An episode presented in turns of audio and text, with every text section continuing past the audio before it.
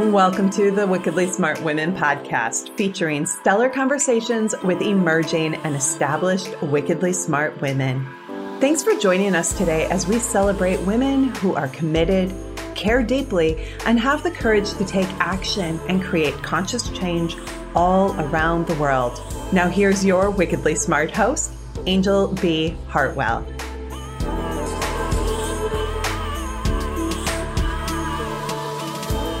Welcome to another episode of the Wickedly Smart Women podcast, where we celebrate wickedly smart women and provide our listeners with a wealth of wisdom along with immediately actionable steps to be smarter, spunkier, and more successful in their impact and their leadership.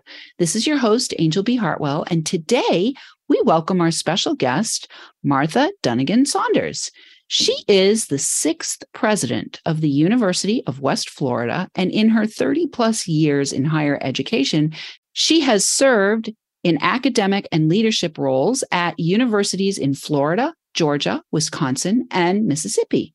Her area of academic expertise is in public relations and crisis communication, for which she has won numerous awards, including two Public Relations Society of America's coveted silver anvils.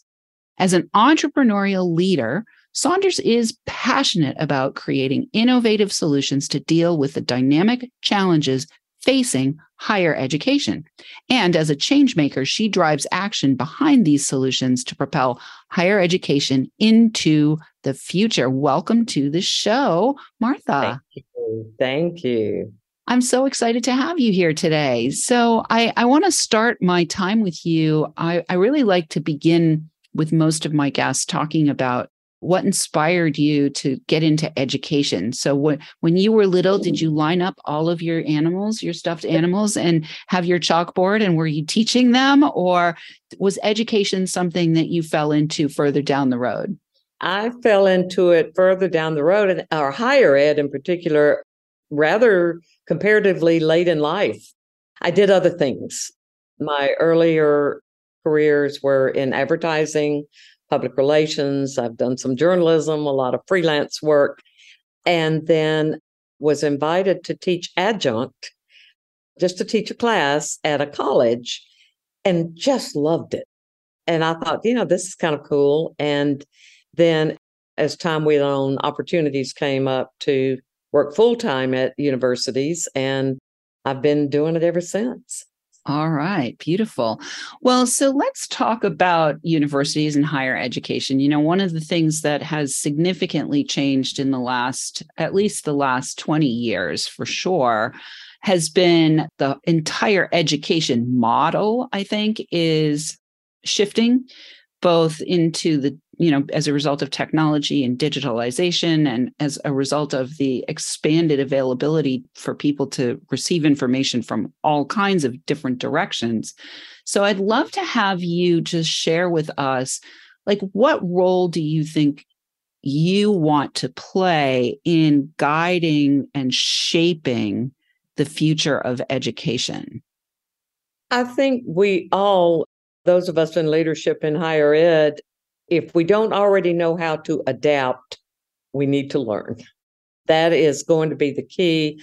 I have been around long enough. I saw distance learning come in even before it was called online learning because we didn't have an online.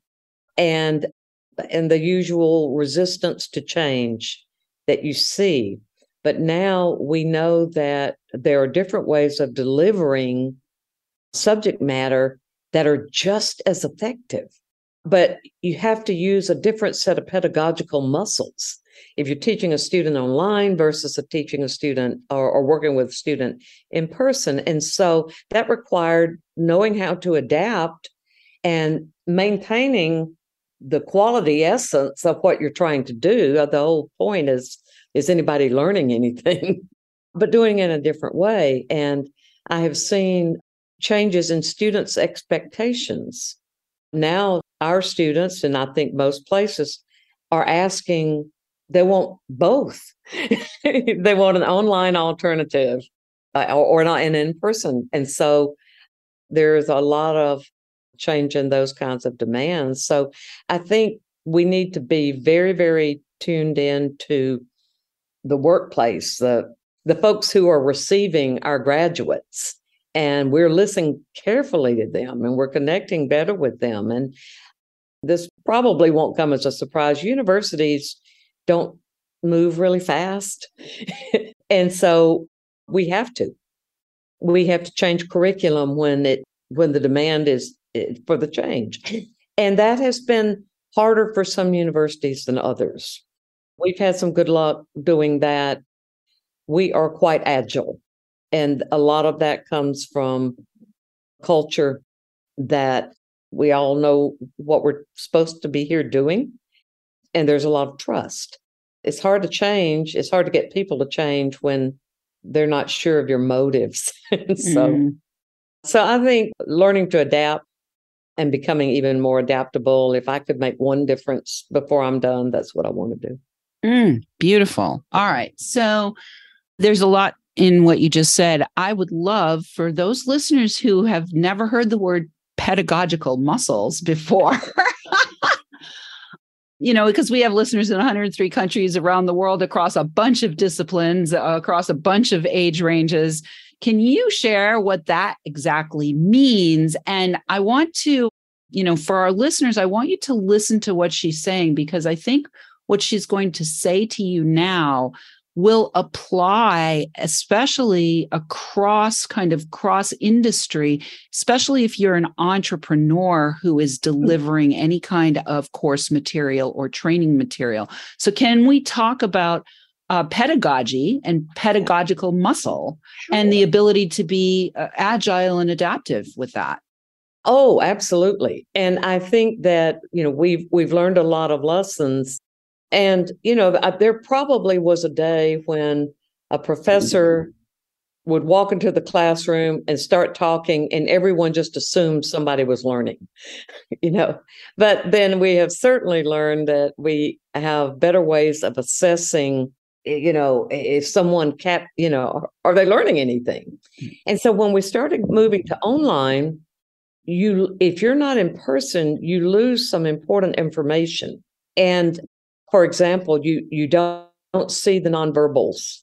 Mm. You don't necessarily see that kid turning his head and looking perplexed. you don't see the shifting, you know, so you, you don't have that benefit. So we had to find other ways of of engaging with Zoom. You it, it's very similar to in person, but if you're going strictly online, how do you determine whether a student is having a problem. And so when I say pedagogical muscles, we approach it very differently online. We provide exercises that we know are engaging the students. We set aside chat times so that they can talk. One of the things we also learned is it is labor much more labor intensive to teach online than it is to teach in person which was very surprising because when it all started, we thought, oh, one faculty member can teach Wadzo students. and so, and so I think the lesson for anybody who is communicating with colleagues or customers through different delivery methods, you do have to learn there's a, you're going to have to capture them in a different way. For us, there are a lot of quality matters that we can build in. We evaluate our courses based on how well they engage. And then we can assess these students learn with us not being present.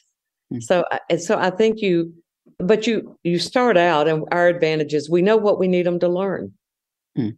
Just like in a business, they, they know what they want their customer to do or think or believe. And, and in any business, what you want your colleagues to what kind of relationship you want. So, but it is going to be different in if you're using different modalities. Mm, beautiful. All right. I want to kind of turn the ship here a little bit and talk about the fact that you've been in in higher education for 30 years and that you have obviously, you know, you started part-time as a teacher that you have made some significant progress up the ranks and now you're president of the University of West Florida. So I'd love to have you speak a little bit about your own personal leadership journey and what if anything was kind of like the guiding light for you or the go-to strategy for you that allowed you to elevate yourself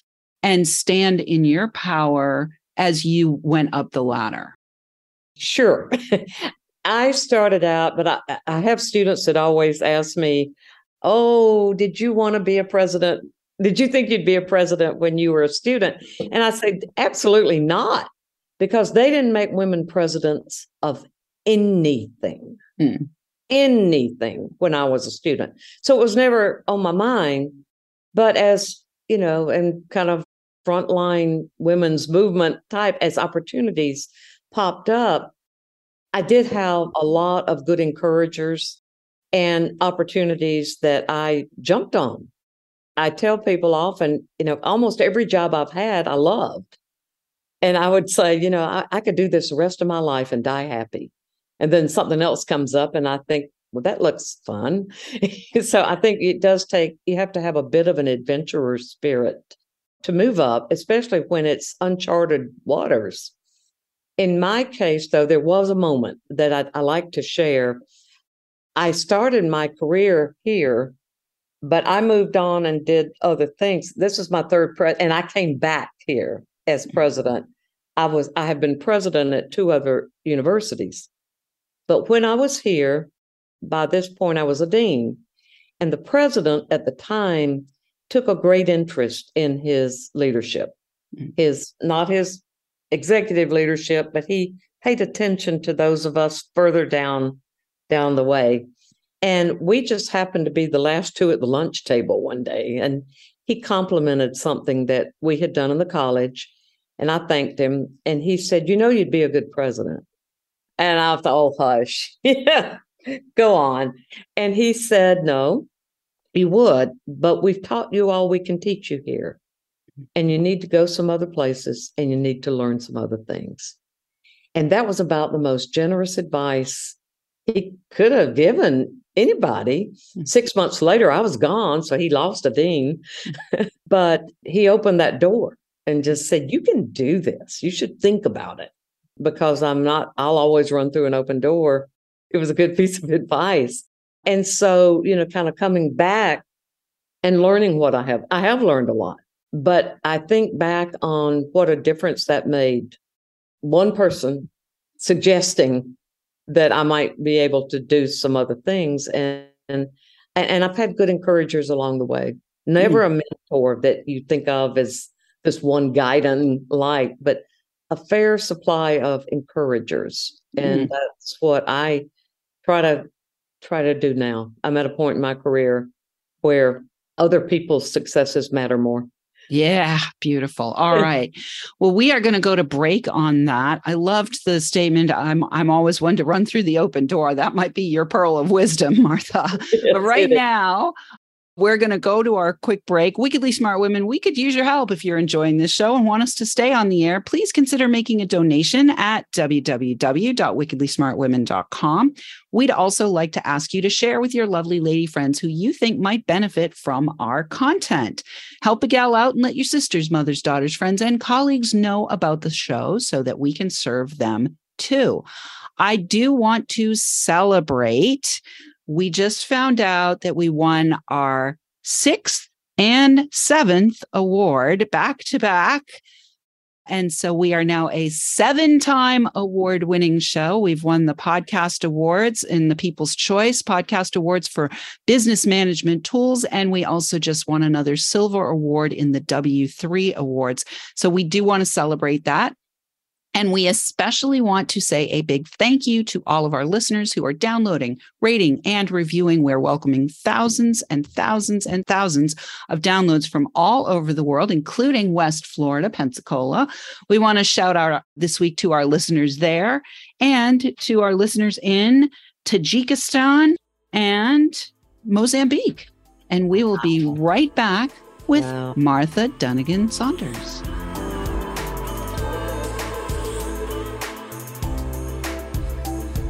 The Wickedly Smart Women podcast is brought to you by the Wealthy Life Mentor. Women, are you on the edge knowing that life is calling you to make a change?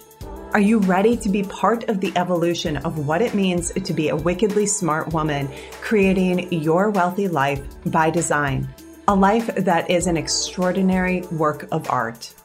Angel B. Hartwell, the Wealthy Life Mentor, is hired by women in transition Women just like you who want to break through to their brilliance, become clear on the value of their wisdom, and embody a beauty filled, balanced life of shameless self expression. Discover your wealthy life readiness by taking the quiz at quiz.wealthylifementor.com.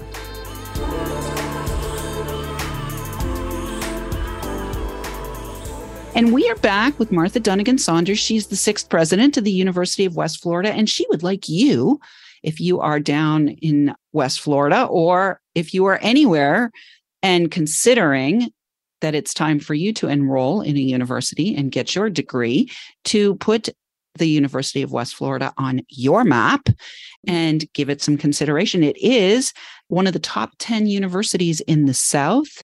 It is a comprehensive regional University.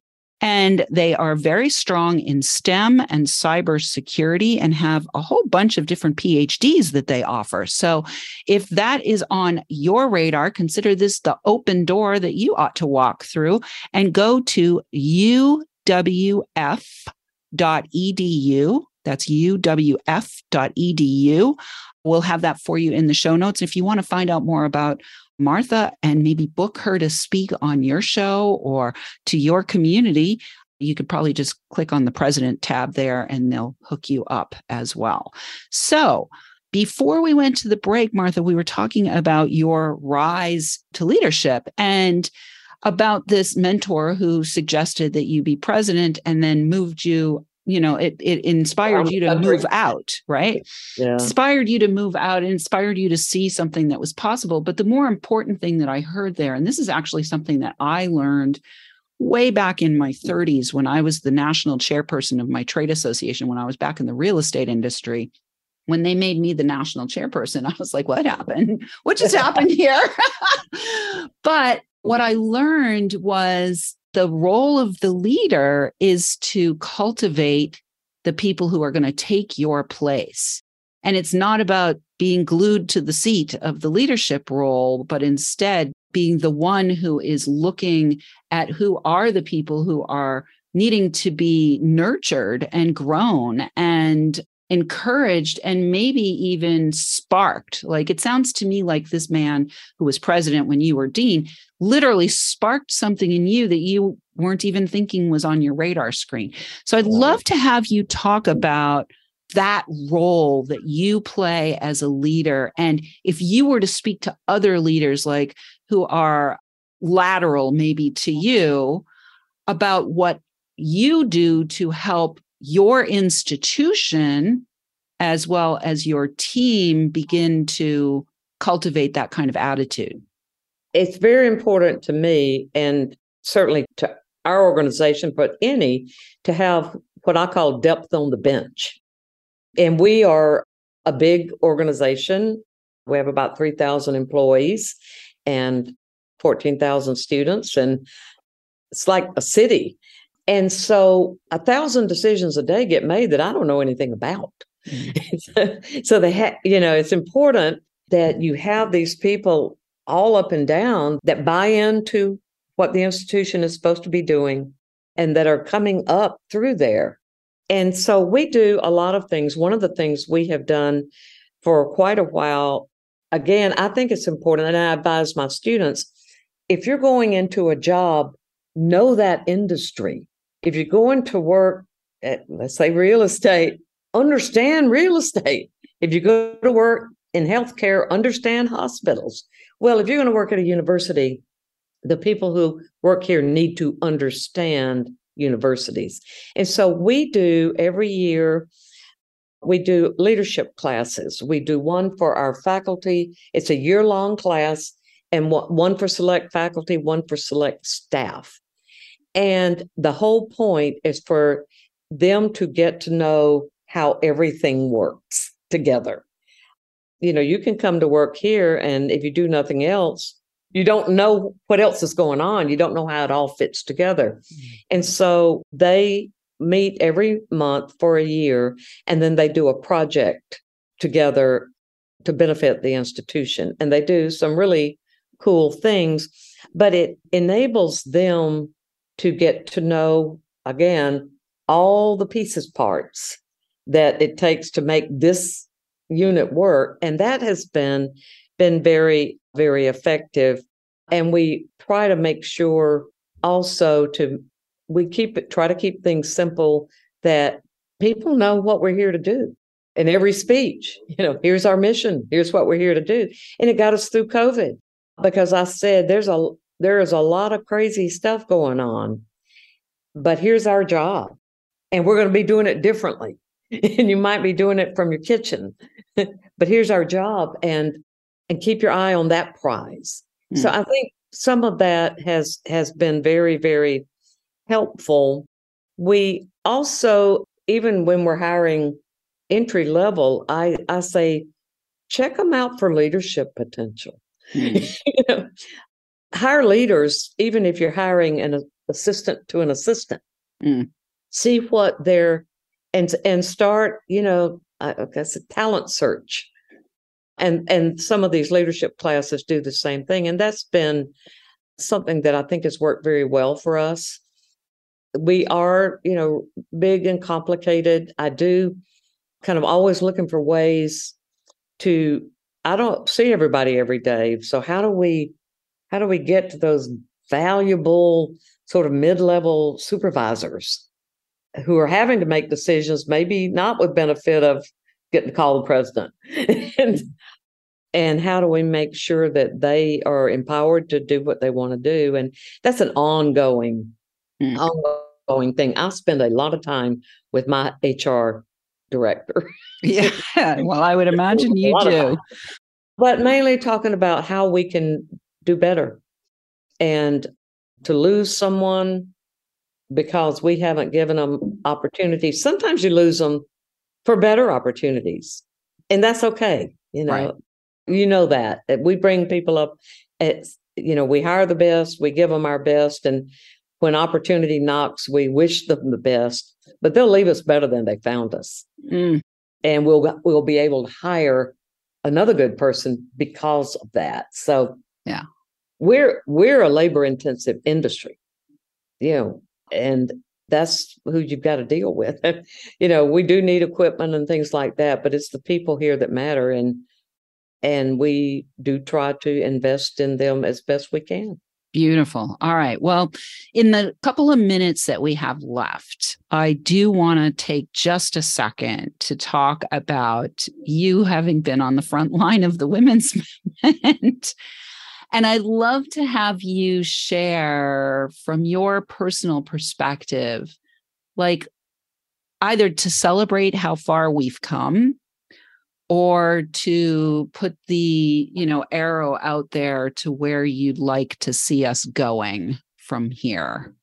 Well we have come an incredibly long way. I mean we do have women in the you know in leadership but we seem to have almost plateaued at top leadership about 20% and that may just be normal ebb and flow of social change or maybe something else and I, I think a lot about that. We, those of us in my generation, we I say we're getting ready to pass the fire baton. you know, and I want some we work too hard to get mm-hmm. where we are. I, I want to know that there are plenty of opportunities specifically for women. I often use the analogy, you know, we broke the glass, you know, glass ceilings, but broken glass leaves jagged edges. Mm. And our job is to make sure it's a lot smoother for the next ones coming up. And I'm, I'm very passionate about that. And like I said, I'm I want good things for all people, but especially women coming up. I don't want to lose any ground. And we are plateauing. So mm, beautiful. Um, I love this idea of we've broken the glass ceiling, but glass ceiling, glass, broken glasses, jagged edges, and, and this idea of smoothing the way. So, in the last seconds that you have, is there one piece of advice that you would give a woman listening who is maybe coming up against a jagged edge that you would offer to her to maybe help her find her own way to smooth that? Ask for help. I wasn't good at that coming up because I didn't think there was any help out there, mm. but there is. There are lots of people who are your peers. You don't have to go to your supervisors and but find folks that there's help out there and podcasts that, that are uh, you know that can just give you wonderful little nuggets to to help you on the way but don't be afraid to ask for help. Mm, uh, that was a lesson i had to learn. Yeah me too. All right beautiful listeners ask for help And I'm going to ask you for help right now because we love feedback. So help me out and send some feedback in. Please let us know what you thought of today's show by calling into our listener line. We'll have that number for you in the show notes, or you can send in questions or guest suggestions to listeners at wickedlysmartwomen.com. We might even give you a shout out on the show. We do want to say a big shout out today to one of our contributors to the show, Kathy Son. Thank you so much. And we want to thank you all for tuning in.